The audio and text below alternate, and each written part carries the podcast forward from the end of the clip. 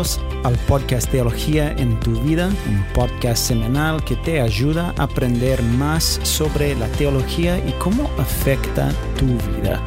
Soy Eric y hoy tenemos la oportunidad de hablar sobre un tema muy importante, la justificación del creyente.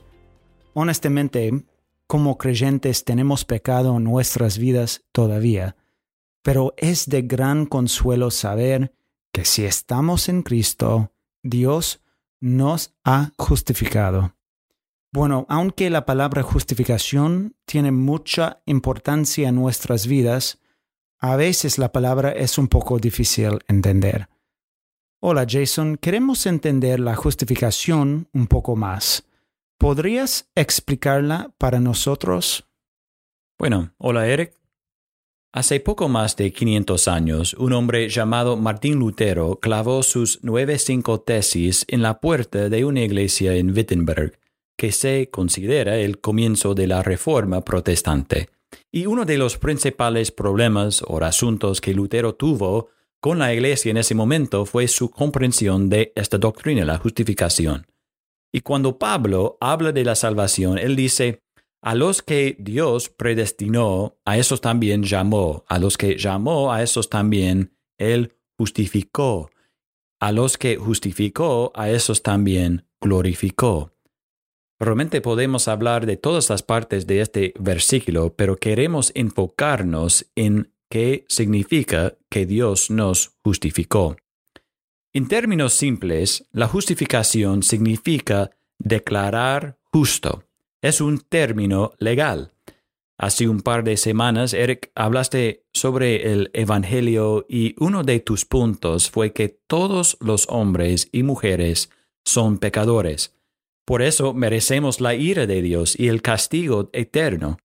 Dios es perfectamente justo al mirar nuestro registro pecaminoso y declararnos culpables y merecedores de su castigo eterno. Entonces, tenemos un registro lleno de pecado e injusticia. Y luego está Cristo. Él nunca pecó, Él tiene un registro de perfecta obediencia y justicia. Pero sin santidad, sin justicia, no podemos ver a Dios, no podemos estar cerca de Dios. Entonces, necesitamos dos cosas. Primero, necesitamos el perdón de los pecados. Necesitamos limpiar nuestro registro pecaminoso.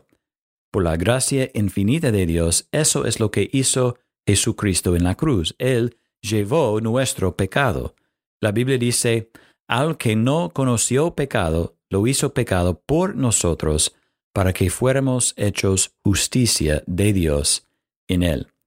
Entonces nuestro pecado es puesto en Jesús y Él paga la pena que merecemos mientras nuestro registro pecaminoso se limpia. Entonces ahora no tenemos registro de pecado, pero tampoco tenemos registro de justicia ni registro de obediencia fiel a Dios.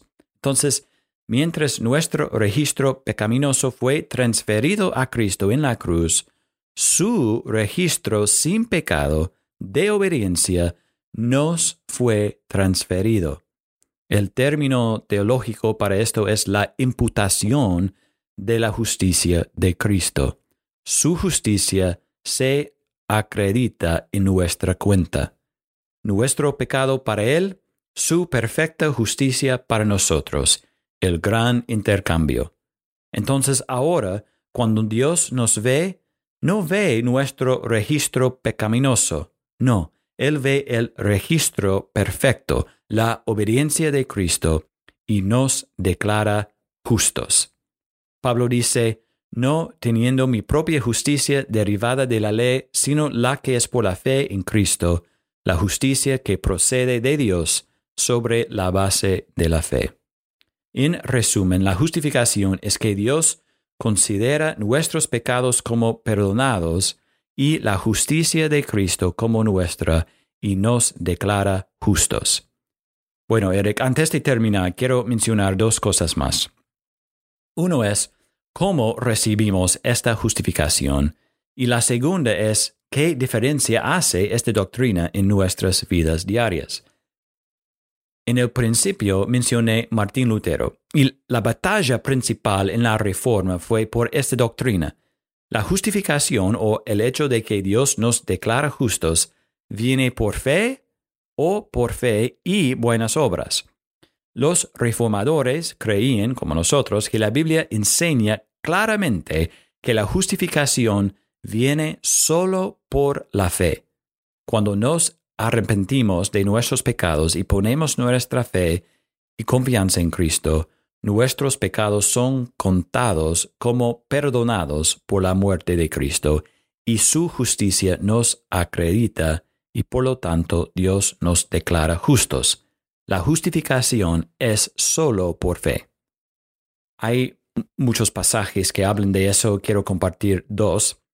Uno es de Romanos capítulo 3, versículo 28, que dice, ¿por qué concluimos que el hombre es justificado por la fe aparte de las obras de la ley?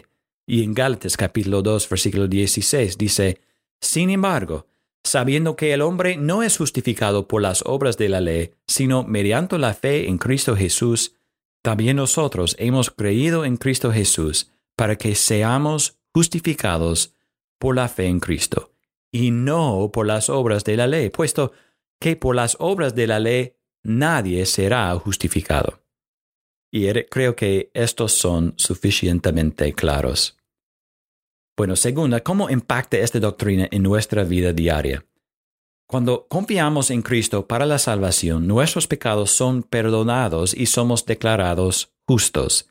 Y aunque puede ser una de las verdades más difíciles de entender, la Biblia dice, ahora no hay condenación para los que están en Cristo Jesús. Si confías en Cristo, tus pecados son perdonados Estás libre del castigo del pecado y no tienes que tratar de esforzarte por el favor de Dios. Has sido declarado justo y ahora tienes libertad para amarlo, servirlo y obedecerlo. Debido a esta verdad, podemos tener paz, podemos tener la seguridad de la salvación, podemos adorar a Dios por su magnífica y sorprendente gracia. Amén, Jason, y, muchas gracias por una explicación muy útil y buena. Es increíble saber que tenemos seguridad en nuestra salvación debido a la justificación que tenemos en Cristo. Quiero animarlos a todos a escuchar los episodios pasados en nuestro archivo. Si no los han escuchado, gracias otra vez por escuchar teología en tu vida y nos vemos la semana que viene.